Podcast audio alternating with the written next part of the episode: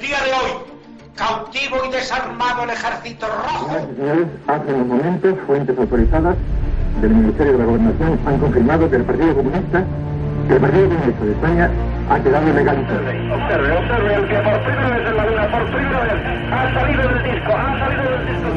Teniente coronel que con una pistola sube hacia la tribuna, en estos momentos Aquí, apunta. como bien habéis apuntado, han sido tres bombas de esas diez explosiones y también desde aquí, desde esta estación de Atocha, hemos podido escuchar...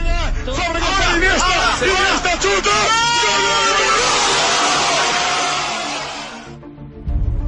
Esto es Historias de la Historia. Dirige Fernando Lumbreras.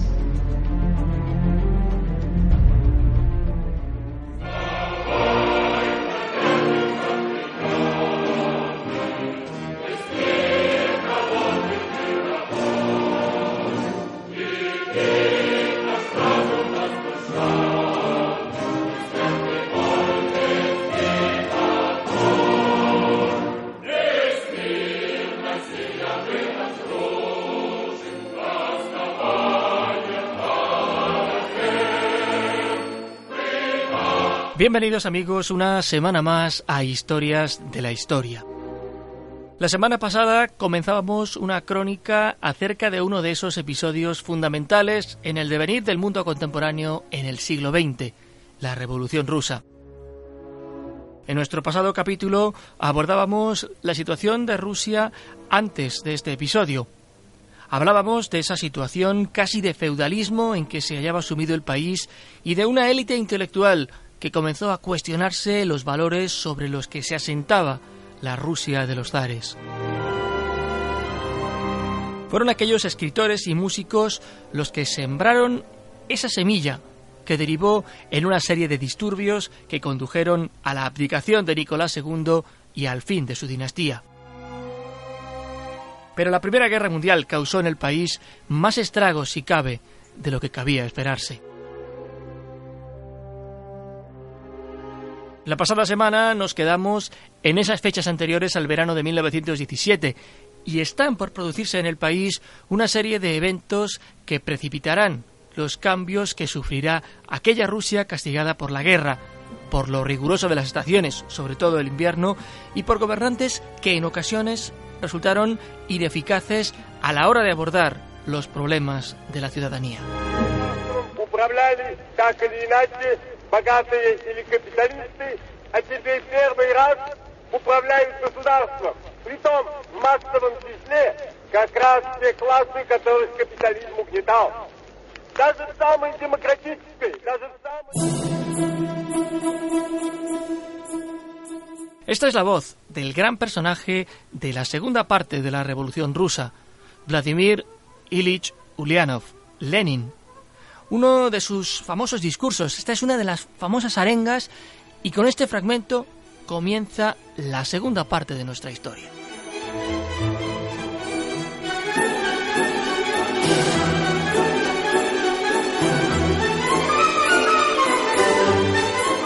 En julio de 1917, el clamor popular para que Rusia dejase la Primera Guerra Mundial era atronador.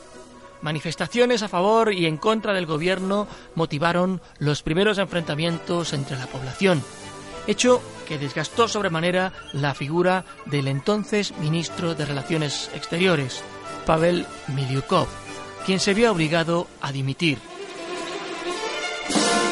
Los socialistas tomaron el testigo con el apoyo más que evidente de la clase obrera, quien deseaba por encima de todo finalizar la presencia de Rusia en la gran contienda.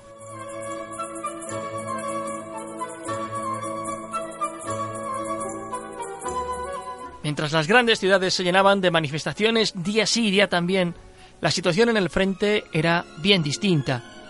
Había hambre, enfermedades, piojos. Los heridos no eran atendidos en condiciones dignas. Ante este cúmulo de situaciones, los soldados comenzaron a ver a los obreros como unos privilegiados que disfrutaban su particular día a día, amparados por la cada vez más débil protección de las trincheras. El ministro de Guerra, Alexander Kerensky, uno de los oradores más brillantes de su tiempo, buscó una conciliación entre esos soldados y los movimientos pacifistas de las ciudades, intentando desmarcarse del enemigo. Pero fracasó estrepitosamente cuando los movimientos a favor de la guerra se convirtieron en una realidad cada vez más evidente y la instauración de la jornada de ocho horas impuesta por los socialistas chocó con la maquinaria de producción de bienes para el conflicto.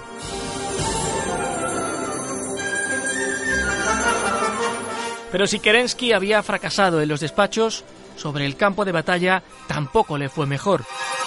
Las bajas diarias de soldados rusos se contaban por miles, se producían deserciones, y ya a primeros de julio los soldados que se encontraban protegiendo Petrogrado se negaron en rotundo a incorporarse al frente. En aquella ocasión, los bolcheviques bien pudieron haberse sumado a levantamientos contra el gobierno, pero no lo hicieron dejaron que la impopularidad de éste acabara por desbordarles para entonces hacerse con el control del poder.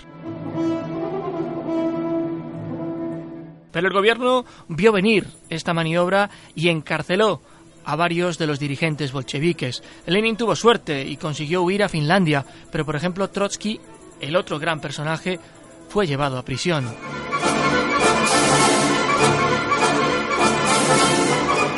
Los regimientos de artilleros que habían apoyado la Revolución de Febrero se disolvieron, siendo enviados al frente en pequeños destacamentos, al tiempo que los obreros eran desarmados. 90.000 hombres tuvieron que abandonar Petrogrado. Se encarceló a los denominados agitadores y se reinstauró la pena de muerte, abolida en el mes de febrero. En el frente, la reanudación de las hostilidades se inició tras la repentina libertad otorgada por la Orden número 1 de allí del mes de febrero. Así, el 8 de julio, el general Kornilov, que comandaba las operaciones del Frente Sudoriental, dio la orden de abrir fuego de ametralladora y artillería contra los soldados que abandonaran el frente. Desde el 18 de junio al 6 de julio, la ofensiva en este frente se saldó con 58.000 muertos y sin ningún éxito.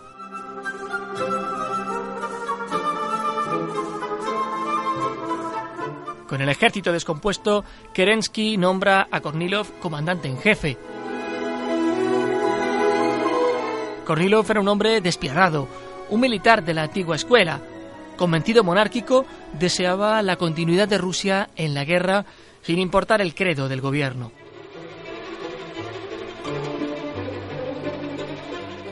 Finales de agosto de 1917, Kornilov organizó un levantamiento armado, enviando tres regimientos de caballería por ferrocarril a Petrogrado con el objetivo de aplastar los soviets y las organizaciones obreras para devolver a Rusia al contexto bélico. Ante la incapacidad del gobierno provisional para defenderse, los bolcheviques organizaron la defensa de la capital. Los obreros cavaron trincheras y los ferroviarios enviaron a los trenes a vías muertas, provocando que el contingente se disolviera. Las consecuencias del intento de golpe ya os podéis imaginar que fueron importantes. Las masas se rearmaron.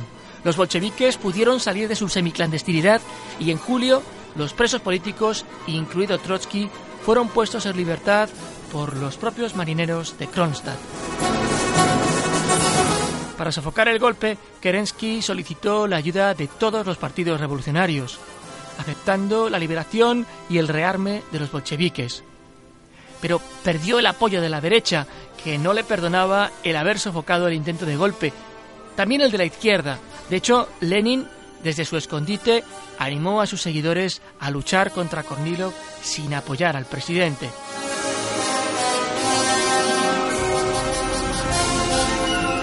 Poco a poco, los obreros y los soldados se fueron convenciendo de que no podía haber una reconciliación entre el antiguo modelo de sociedad defendido por Kornilov y el nuevo. El golpe y la caída del gobierno provisional que dio a los soviets la dirección de la resistencia fortaleció y reforzó la autoridad y la presencia en la sociedad de los bolcheviques. Su prestigio iba en aumento. Apremiados por la contrarrevolución, las masas se radicalizaron y los sindicatos se alinearon con los bolcheviques. El 31 de agosto, el Soviet de Petrogrado ya era mayoritariamente bolchevique, escogiendo a Trotsky como su presidente el 30 de septiembre.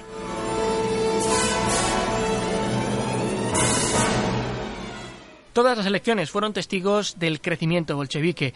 El 31 de agosto, el Soviet de Petrogrado y otros 126 soviets votaron una resolución en favor del poder soviético.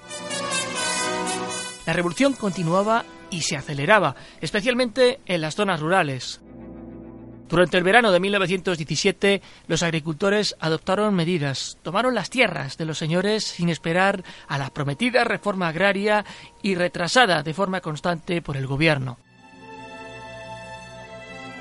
El campesinado ruso, de hecho, regresó a su larga tradición de grandes levantamientos espontáneos, los conocidos como bunts, que ya habían marcado el pasado nacional, como las revueltas protagonizadas por Stenka Razin en el siglo XVII o Yemelian Pugachev en tiempos de Catalina II.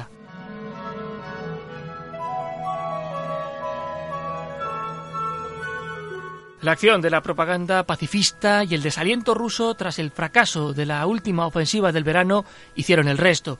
Las trincheras se vaciaron poco a poco. En octubre de 1917, Lenin y Trotsky consideraron que había llegado el momento de terminar con la situación de doble poder.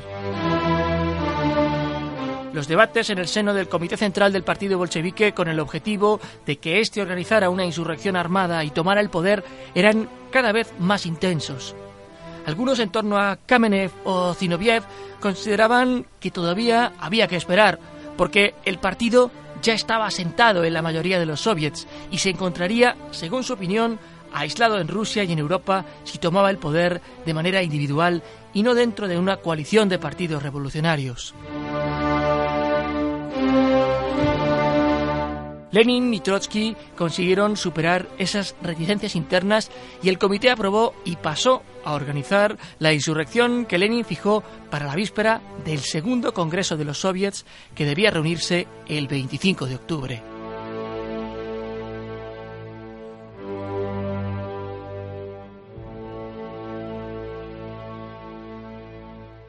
Se creó un comité militar revolucionario en el seno del Soviet de Petrogrado, siendo dirigido por Trotsky, que era presidente del mismo. Se componía de obreros armados, soldados y marineros. Aseguraba el apoyo o neutralidad de la guarnición militar de la ciudad y la preparación metódica de la toma de los puntos estratégicos de la urbe. La preparación del golpe se hizo prácticamente a la vista de todo el mundo, ya que todos los planes que se ofrecieron a Kamenev y a Zinoviev se podían encontrar disponibles en los periódicos, y el propio Kerensky solamente esperaba que el enfrentamiento final terminara con la situación.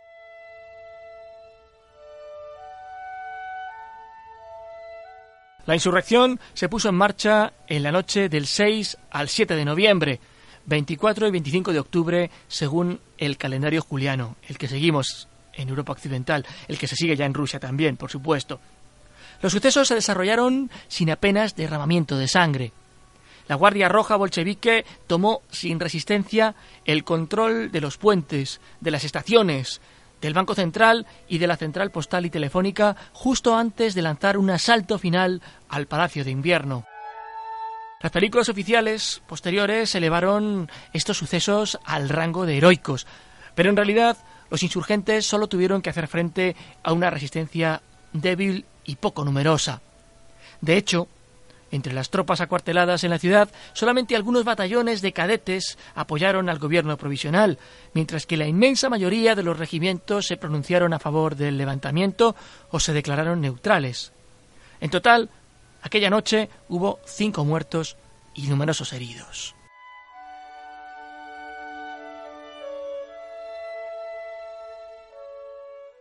Durante el levantamiento, los tranvías continuaron circulando, los teatros siguieron con sus representaciones y las tiendas abrieron con toda normalidad.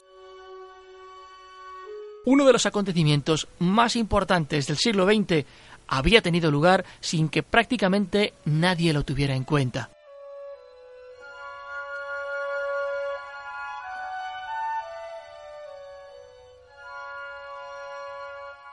Sin embargo, Algunos delegados creían que Lenin y los bolcheviques habían tomado el poder ilegalmente y alrededor de 50 abandonaron aquel Congreso. Estos socialistas revolucionarios de derechas y mencheviques crearon al día siguiente un comité de salvación de la patria y de la revolución.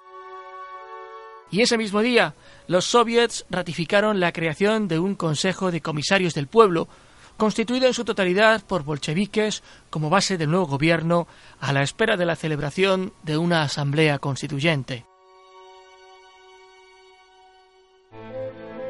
En las horas siguientes, varios decretos sentaron las bases del nuevo régimen. Cuando Lenin hizo su primera aparición pública, fue ovacionado y declaró, vamos a proceder a la construcción del orden socialista. En primer lugar, Lenin anunció la abolición de la diplomacia secreta y propuso a los países beligerantes en la Primera Guerra Mundial entablar conversaciones encaminadas a sacar a la recién nacida Unión Soviética de la Primera Guerra Mundial. Luego se promulgó el derecho sobre la tierra. Las grandes propiedades territoriales quedaron abolidas inmediatamente y sin indemnización alguna además.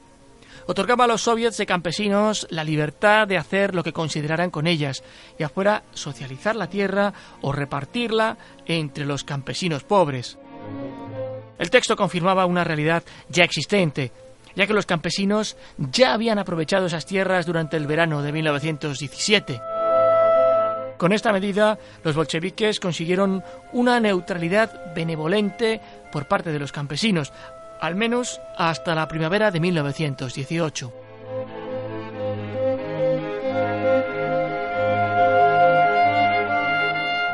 Al tomar el poder en Petrogrado, Lenin y Trotsky no tenían intención de construir el socialismo solo en Rusia, subdesarrollada y atrasada.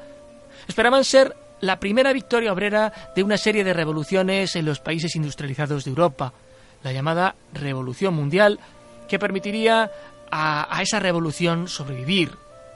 Esa fue la principal razón por la que en la denominación del nuevo Estado que se creó en 1922 la Unión de Repúblicas Socialistas Soviéticas, por primera vez en la historia de Rusia, no figuraría el nombre de este país, el nombre de Rusia.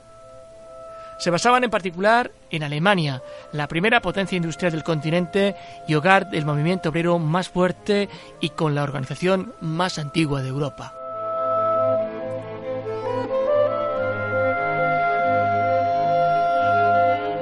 Si la revolución fue un éxito en Petrogrado, la tentativa de tomar Moscú del 28 de octubre al 2 de noviembre se encontró con una violenta resistencia. Los bolcheviques ocuparon el Kremlin, pero los dirigentes locales de su partido dudaron y firmaron una tregua con la autoridad social revolucionaria de la ciudad antes de evacuar el edificio. Las tropas gubernamentales aprovecharon la oportunidad de ametrallar a los 300 miembros de la Guardia Roja y obreros desarmados que abandonaban el edificio, siguiendo instrucciones del alcalde social revolucionario Yadim Rudnev. Hizo falta una semana de combates encarnizados antes de que los bolcheviques, conducidos por el joven Nikolai Bukharin, finalmente se apoderaran del Kremlin y tomaran el control de la ciudad. Sus opositores, socialrevolucionarios y monárquicos, dirigieron una represión sangrienta.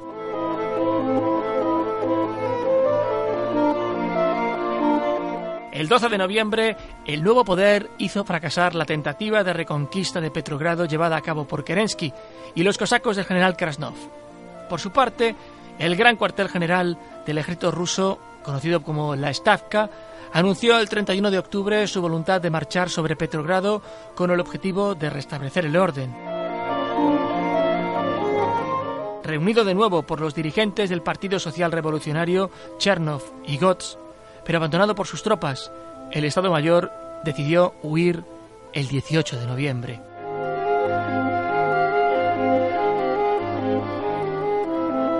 En las semanas siguientes, miles de cadetes y funcionarios como Kornilov, Huido, se reunieron en la República del Don. Se formó un ejército de voluntarios dirigido por el general zarista Mikhail Alexeyev. Reprimió con sangre los levantamientos obreros de Rostov del Don y de Tangarog. Pero fue desmembrado por la guerrilla de la Guardia Roja llegada a modo de refuerzos desde las dos capitales. Al conocer la derrota de los socialrevolucionarios, los conocidos como blancos, Lenin creyó que podría exclamar el 1 de abril de 1918 que la guerra civil había terminado.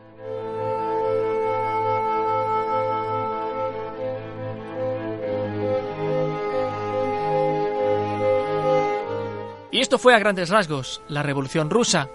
Con el paso de los meses, el Estado recién nacido fue construyendo sus órganos de poder.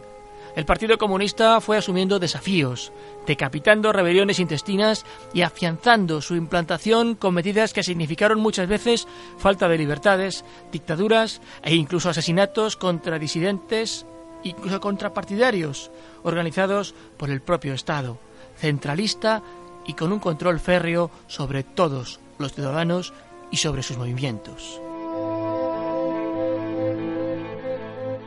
Aquí termina esta serie de dos programas que hemos dedicado a la Revolución Rusa y que confiamos os hayan parecido interesantes. Nosotros nos encontramos la próxima semana con una nueva historia, pero recordad que en el portal de este programa vais a encontrar los podcasts de nuestros espacios anteriores, reportajes y vídeos sobre temas que van a encantaros y que también podéis seguirnos en nuestro perfil de Flipboard para leer reportajes, crónicas y artículos sobre ciencia, historia, enigmas y otros extraños sucesos. Regresamos, como decimos, dentro de siete días. Hasta entonces, muchas gracias por estos minutos que nos habéis dedicado.